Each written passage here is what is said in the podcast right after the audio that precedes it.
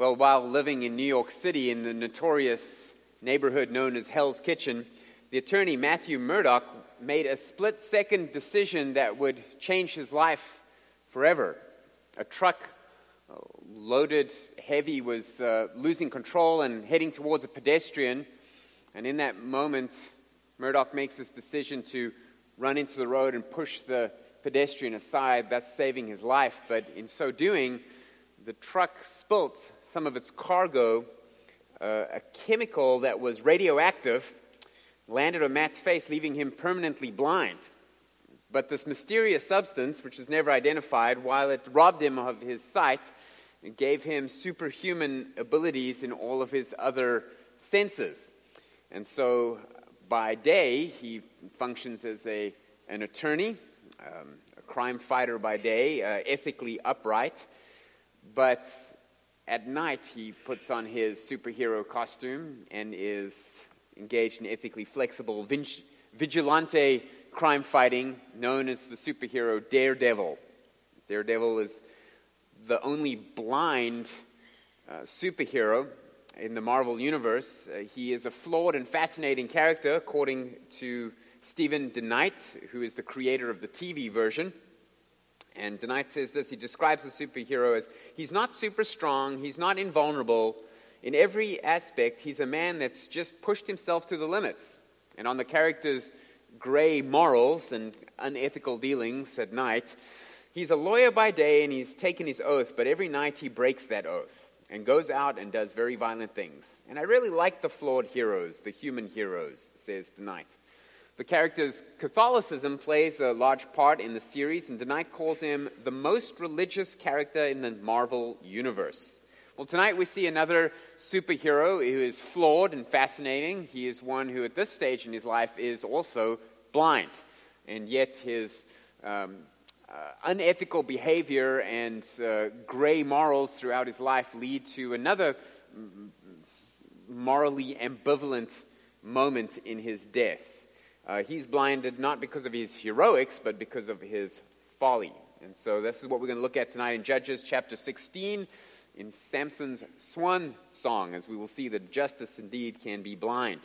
Last time we saw in Judges 16, the days that the judges ruled Israel, Samson uh, had this invincible strength that he got whenever the Holy Spirit would rush upon him and empower him to do some sort of feat. And Samson was called by God before he was even born to be a Nazarite.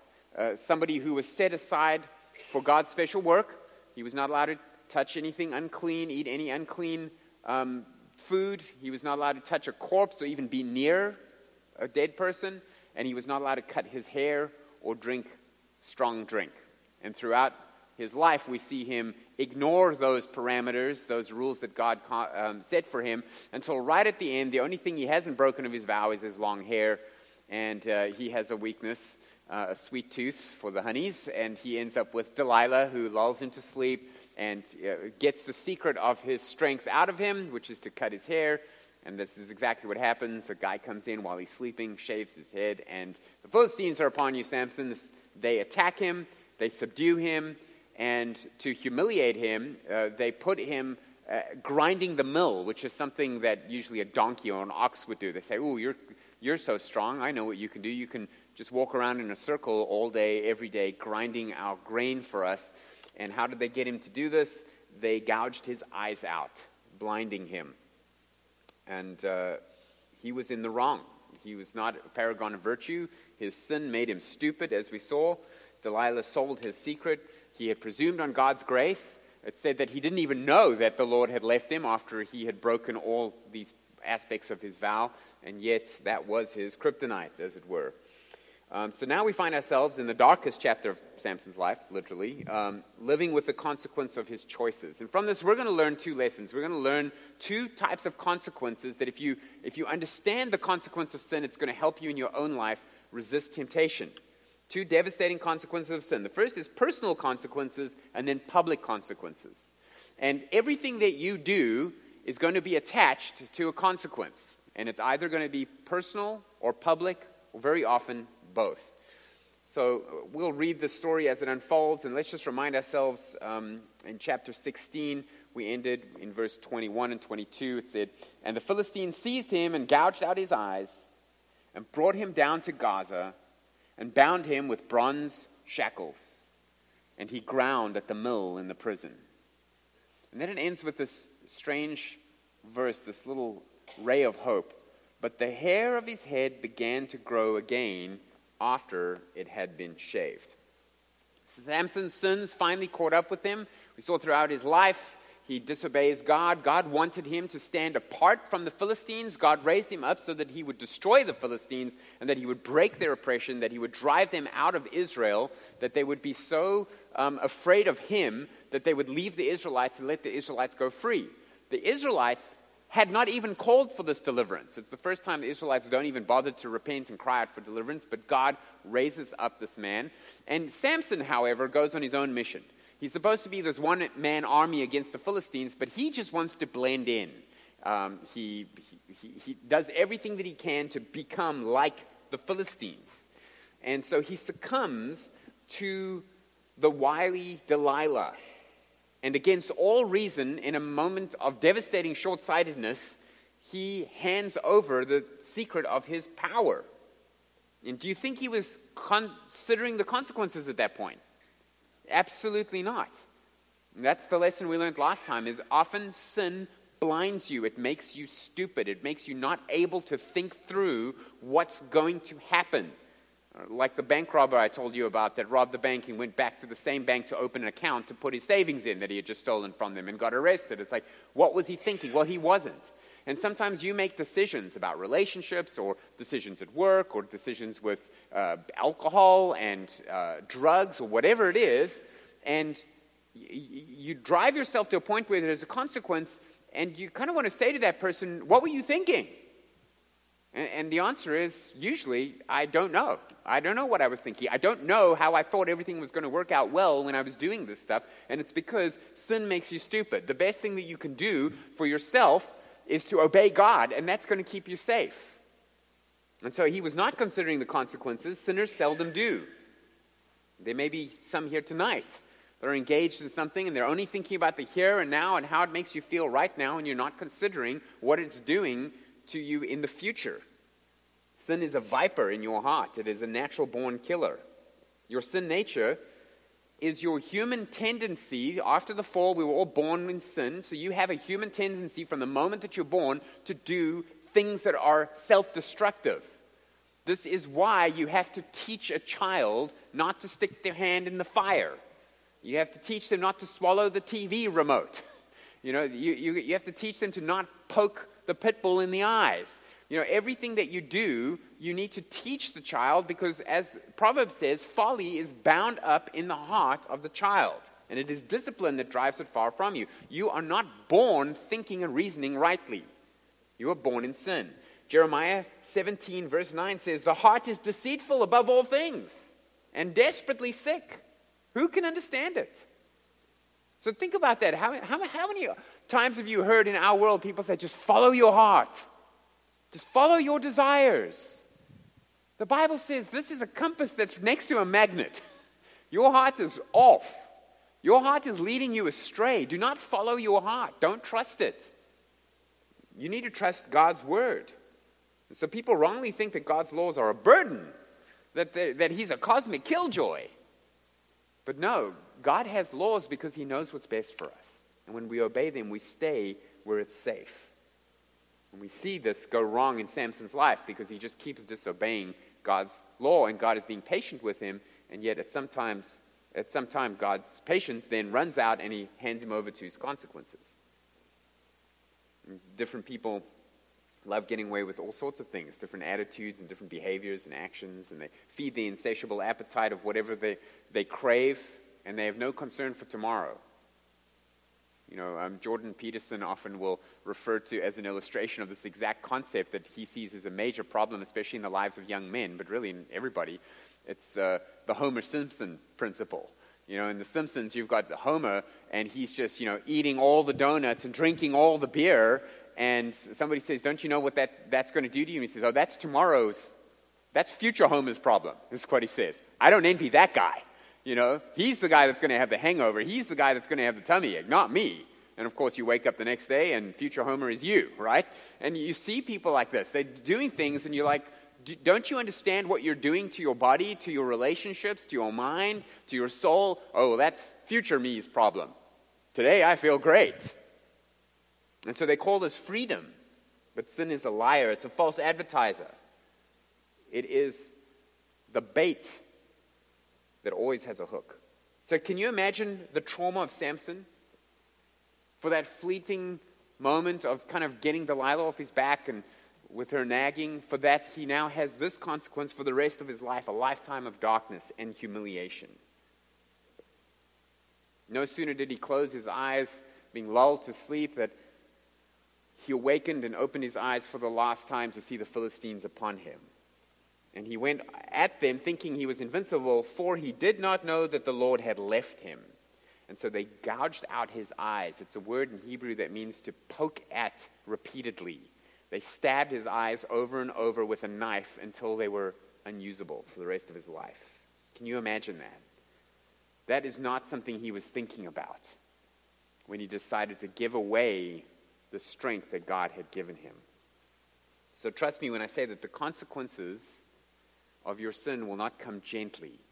It's not like the Philistines put him under anesthetic and did a surgery to gently remove his eyes. No, they stabbed him with an ice pick or something.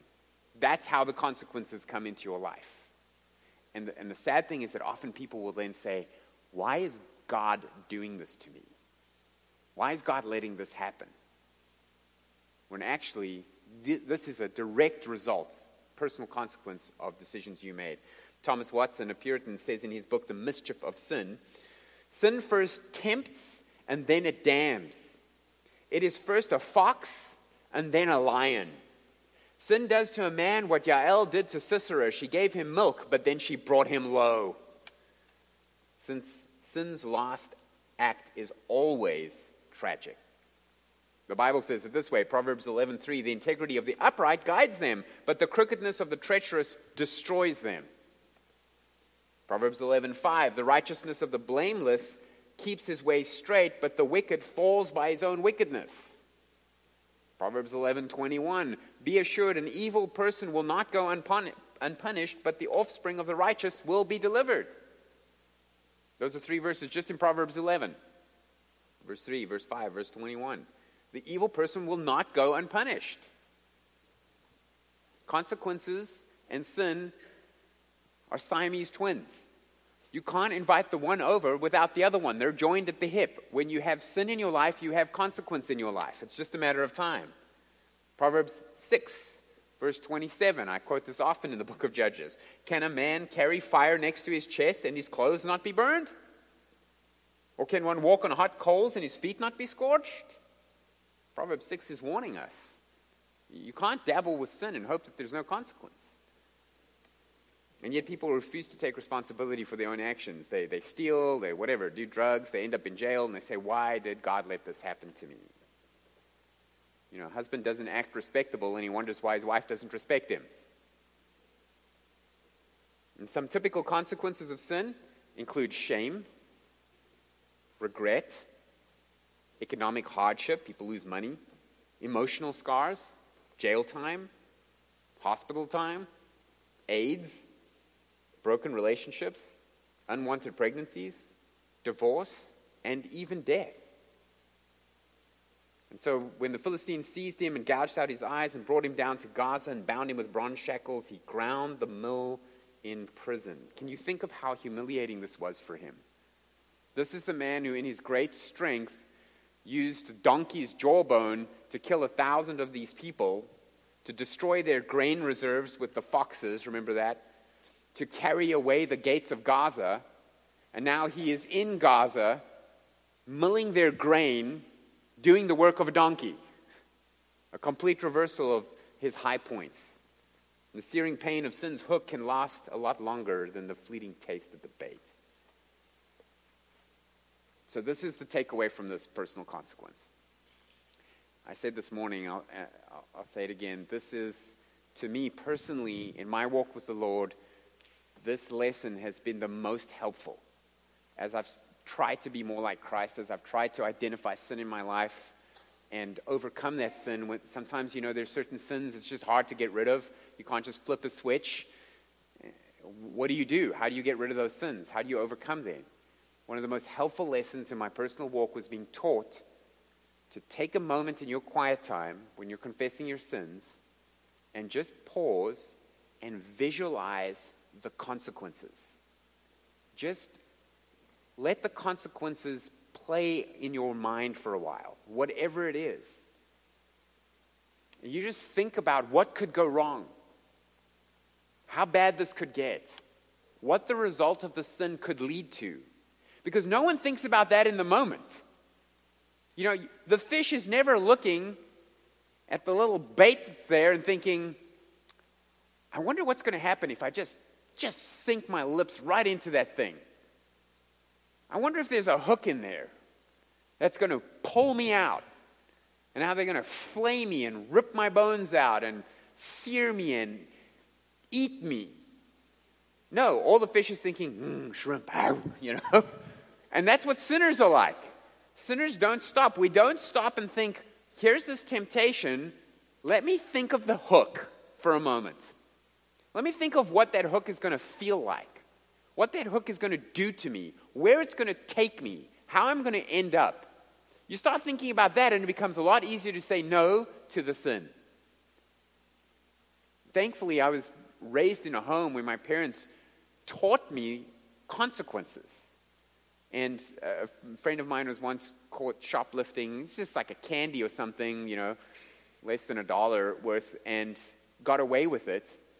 And it came out, and my parents kind of told me, he's lucky that that happened, but you know what's going to happen when you do it, of course, because you're clumsy. Um, you're going to steal this thing, it's going to fall out of your pocket, someone's going to see it, you're going to get caught. They're going to take a photograph of you. They're going to put you, because in South Africa they have like photographs of people that shoplift on the on the door as you're coming into the store. and um, they're going to put your face there, and everyone's going to know that you're the shoplifter. And that used to petrify me. It doesn't matter how no one's looking, you know, in those days, they didn't have cameras everywhere. It's like, no one's looking. I could easily just steal this. But I just knew I'm going to get caught. I don't know why I knew that. I was clumsy. I did get caught a lot doing stuff. But that was good. I remember once I thought I was going to get away with something. So I had some, I was young, I was very little. My parents left me home alone. And as they pulled out, I decided to do something I wanted to do that they would never let me do. And I, I had, this is very embarrassing, I had some love letters that a girl had written me that I was embarrassed about. And I didn't want to throw them away in case someone found them. And so I wanted to burn them. So that's exactly what I did. I got a little, you know, fire lighter, gasoline, and I had a little pot, and I went out in the back when my parents were gone, and I started this fire, and right then they had forgotten something and turned around and came back. And so they pull up to me and they see this fire and they're like, What are you doing? And I'm like, Now I have to tell them I'm burning love letters, which was very embarrassing, more embarrassing than anything else. And I, I don't even think they punished me for that because they saw how mortified I was. But I just learned you can't get away with anything. Your sin finds you out. You think no one else is, is watching, you think that they're not there, but they are. And that's what I love about this society today that there are cameras everywhere and people filming something. You just have to live your life as if everything you do is being filmed. Because, in a very real sense, it is, isn't it? God knows everything that you do, it is always public. And what you can do is you visualize the consequences and you see the sin coming and you turn away from it. You beg God for a way out of the temptation. And the Bible promises that He will give you a way out. In 1 Corinthians 10 13, God is faithful.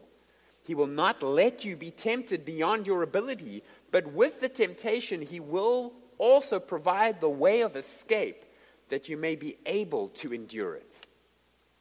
The way of escape. 1 Corinthians 10 13. That's the promise. So if you find yourself in that place, even tonight, there's hope for you. You can always turn your back on sin. The, I, I, I always say this there's only one good thing about sin, and that is that you can repent of it. It's not a disease. If you have a disease, sometimes you're just stuck with the disease. You have a condition, you're just stuck with it. You can't do anything about it. But that's not what sin is. Sin is a choice.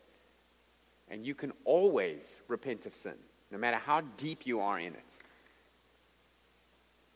Repentance calls back the favor of God. And we see this hope for here in chapter 16, verse 22. The hair of his head began to grow after it had been shaved. And that's just the narrator leaving us with a little bit of hope here.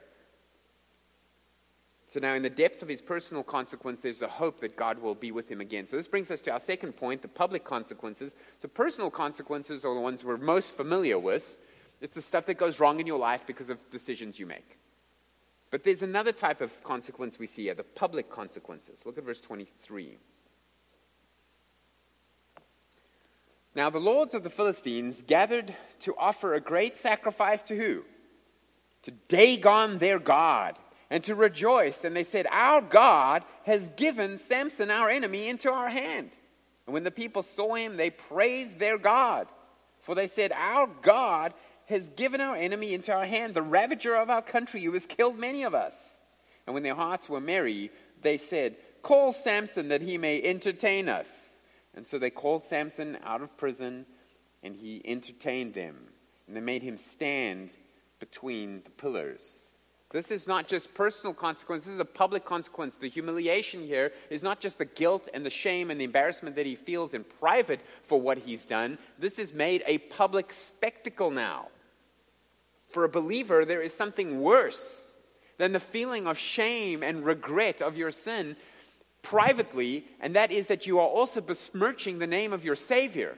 That you are dragging the name of Christ through the mud in front of a watching world that are looking for reasons to not believe. And we proclaim a Savior who's so powerful that he releases us from the power of sin, and then we sin publicly and we are proclaiming publicly Jesus is not powerful enough to help me overcome the sin that you're stuck in. I'm stuck in it too. And so you've heard people say, you see, those Christians, they're all hypocrites. Whenever there's a scandal that comes out or some public figure who's a Christian is caught in some sin, you see all those Christians, they're just hypocrites. And you're giving them an excuse not to believe in the powerful Savior that can overcome sin because we act like slaves to the very sin we say He's freed us from. So Samson's sin resulted in the Philistines praising Dagon. So Samson is born to bring glory to Yahweh, and instead he's giving glory to Dagon because of his sin. And they're saying Dagon's the powerful God. Now remember, Dagon is the God, he's a fish god. So he's got the body of a man and he has the head of a fish. Dag in Hebrew means fish. It's the word that swallowed Jonah. Big Dag. And this is Dagon. This is the God, the fish God. Who wants to worship a fish God? Well, the Philistines, apparently. Who's more powerful, Yahweh or Dagon? In this moment, it's not very clear that Yahweh is more powerful. Because he was able to give this man all the strength, but he apparently this man wasn't able to keep it. Dagon delivered him, they say. Dagon gave this man to us. Our God, verse 24 says, has given our enemy into our hand. The ravager of our country has killed so many of us. Now look at him. So call him out here. And they have this huge feast. You find out that there's 3,000 people there. They're having this massive sacrifice to Dagon because of Samson. What a sad sight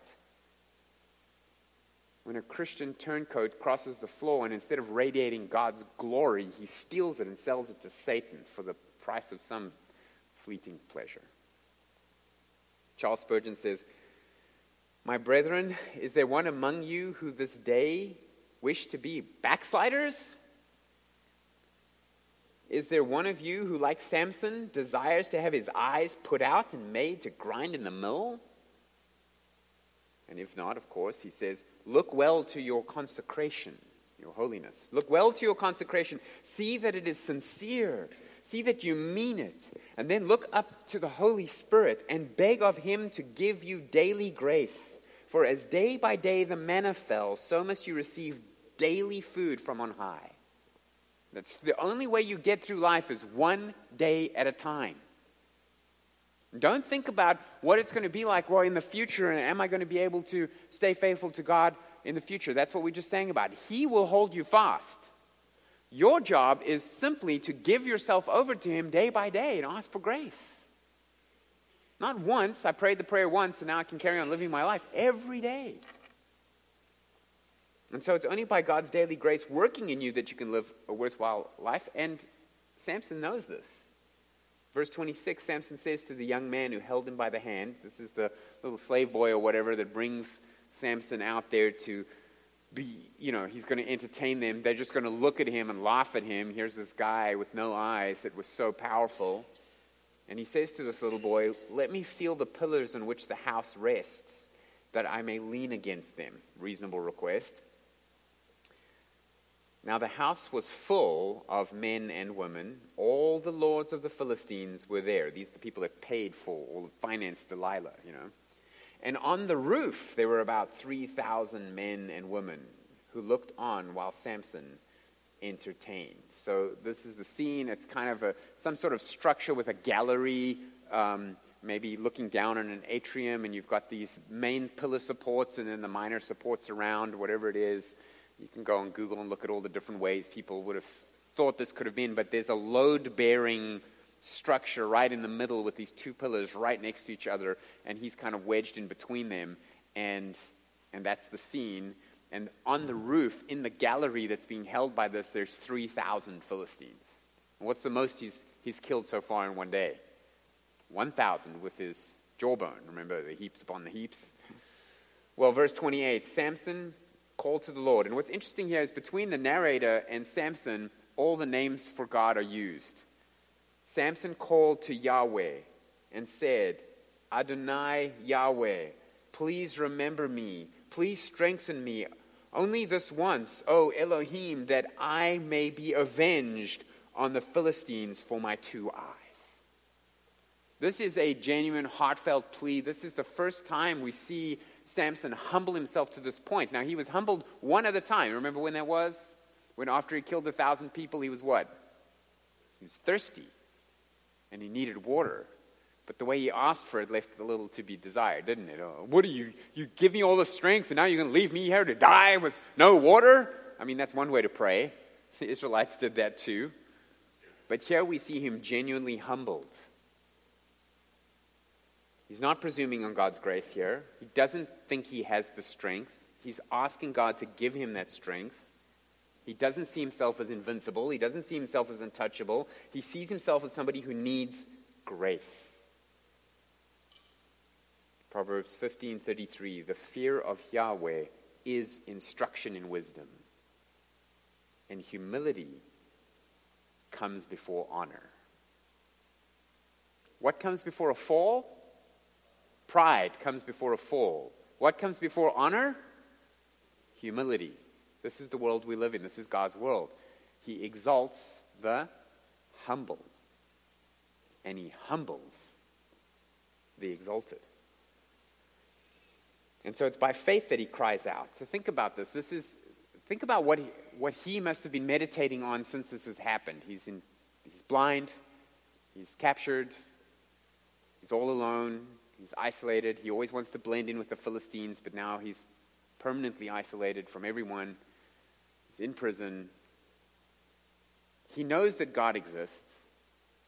He knows what he's been called to do. God raised him up to be a deliverer of the Israelites, an enemy to the Philistines. He has turned his back on that mission time and time again, trying to blend in. And here he is without his power.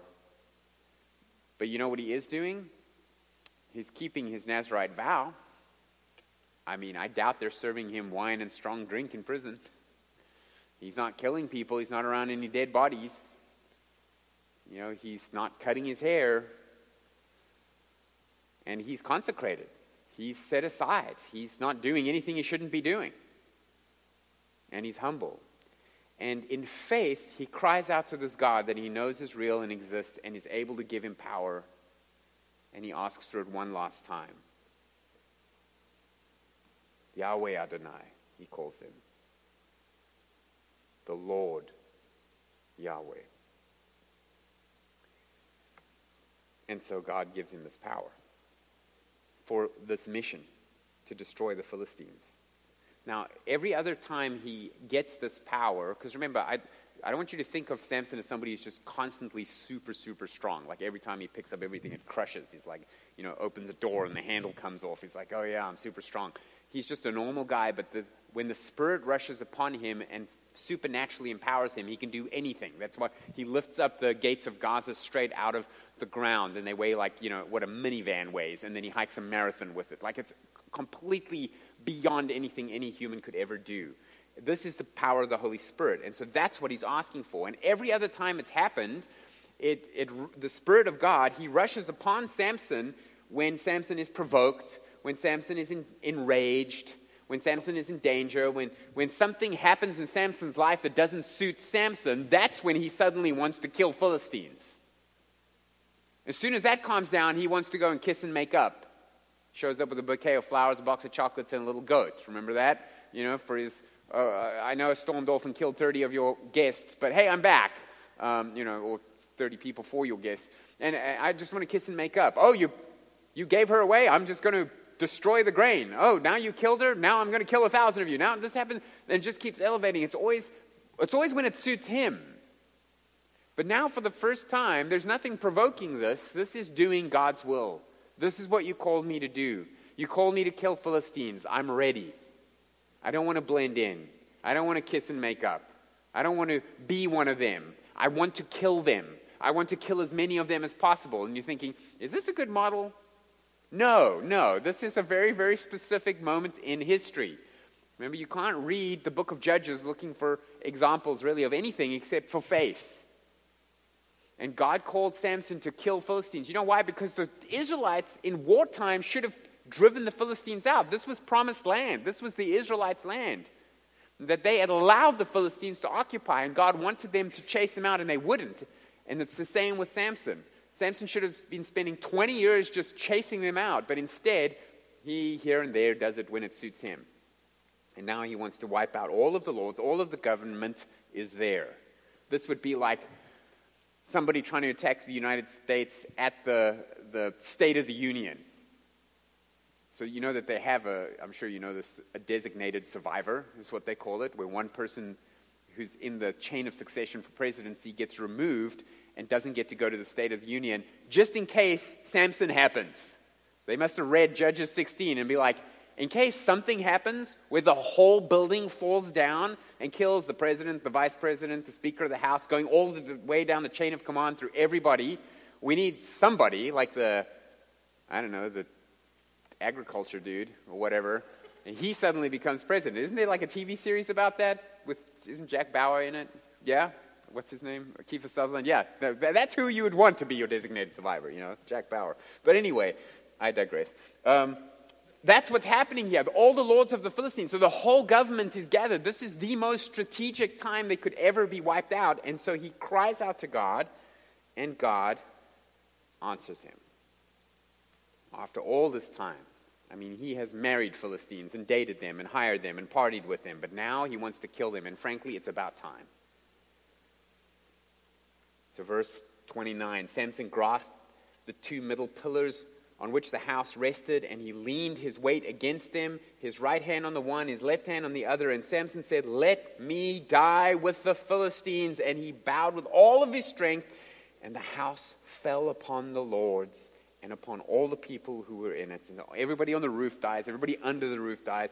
So the dead whom he killed at his death were more than those whom he had killed during his life.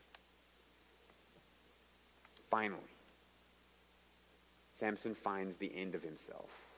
He stops rebelling against God. He humbles himself. He places his faith in God. He becomes a faithful and obedient servant, even though it means he's going to have to give up his life. Instead of following his own selfish desires, he seeks God's glory in one last desperate act against God's enemies. He wipes out the worship of Dagon with a single stroke. And So this is what we read about him in Hebrews 11 32. And what more shall I say? For time would fail me to tell of Gideon, Barak, Samson, Jephthah, of David and Samuel and the prophets, who through faith conquered kingdoms, enforced justice, obtained promises, stopped the mouths of lions, quenched the power of fire, escaped the edge of the sword, were made strong out of weakness, became mighty in war, put foreign armies to flight. And others suffered mocking and flogging and even chains and imprisonment. Samson is written all over the Hall of Faith. He stopped the, the mouths of lions. Remember that when that lion showed up and he killed it? He's enforced justice, he's conquered kingdoms, he's obtained promises, he escaped the edge of the sword many times. He was made strong out of weakness. He becomes mighty in war, and he endured chains and imprisonment. And so these are the words that the Samson saga concludes with. Verse 31 Then his brothers and all his family came down and took him and brought him up and buried him between Zorah and Eshtaol in the tomb of Manoah his father. And he had judged Israel 20 years. And remember, we've seen this pattern in Judges that when, when you get to be buried with your people, that's a sign of an accomplished mission. And so I urge you to learn from his life. Learn about when things are going well, God is being patient with you. But you need to meditate on the consequences and make sure that you don't fall into the personal consequences of sin and also the public shame that comes to our Savior because of the disgrace of being caught in sin. Call out to Him for forgiveness. And He'll give you that forgiveness because of the life of Jesus Christ. And Jesus Christ was put to shame because of us. He was publicly humiliated and flogged and falsely tried and crucified where he suffered and carried the sin of the world, your sin and my sin, so that when you turn your back on it, it can be paid for. And all of his infinite righteousness could cover all the sin in the world of everybody. If everybody in the whole world right now repented of all of their sin, Christ's sacrifice was enough to cover it all. And the only people that don't have their sins covered are those people who refuse to humble themselves and cry out for a Savior. And when you sin, expect personal consequences and public reproach in Christ's name. But when you repent, you need to expect grace and forgiveness because of Christ's blood. So let this message of Samson remind you of just one thing. Take this one thing away salvation, forgiveness, mercy, deliverance is just one desperate cry away. Let's pray. Our Heavenly Father, we do thank you for this reminder of Samson's life, and it really is a tragedy. Sin, sinful decisions always leave, leave us in tragedy, but we do thank you that we can turn to you and cry out in desperation, knowing that you will most certainly answer us. You have given us that promise through the blood of Christ. We love you, Lord Jesus. We thank you for living and dying for us. We pray that you would help us to be salt and light in this world for your glory. Amen.